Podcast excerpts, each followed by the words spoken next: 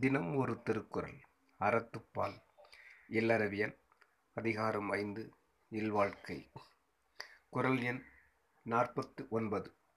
அரணனப்பட்டதே இல்வாழ்க்கை. அதுவும் பிறன் படிப்பதில்லாயின் நன்று. பொருள்.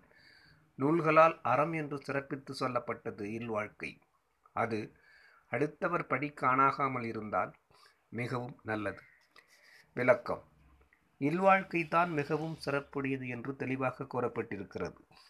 இல்லறம் அல்லது நல்லறமன்று கொன்றை வேந்தன் என்ற பழமொழியும் அறிகிறோம். துறவரம் ஒழுக்கத்தில் குறை கண்டபோது வெறுக்கப்படுவதும் தூற்றப்படுவதுமாகும். ஆகையால் பிறன் பழிப்பது இல்லாயின் நன்று என்று கூறினார். துறவரம் ஆசையற்ற வீட்டு நிலை பெறுவதற்கு சாதனமாகையாலும் இல்லறமும் துறவரத்தின் வாயிலாகையாலும் நன்று என்றே கூறினார். இனி அதுவும் என்பதற்கு அவ்வில்லறமும் பிறர் குறை கூற முடியாதபடி நடைபெறின் மிகவும் உயர்ந்தது என்றும் கொள்ளலாம். நாளை சந்திப்போம்.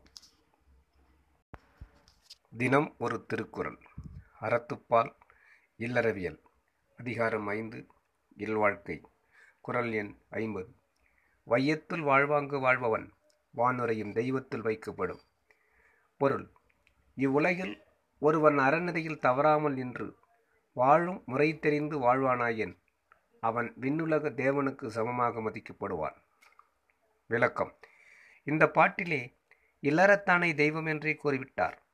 மகாத்மா காந்தி போன்ற பெரியோர்களை தெய்வத்தைப் போல் மக்கள் கொண்டாடுவதே ஒரு சான்று ஆகும். சென் இல்லறத்தான் சிறந்தவனாய் தவத்தில் மேம்பாடுடையவனாய் அனைவராலும் வணங்கத்தக்க தெய்வமாயும் விளங்குகிறான். என்ற இல்லற சிறப்பு கூறப்பட்டமை அறிக நன்றி. நாளை சிந்திப்போம்.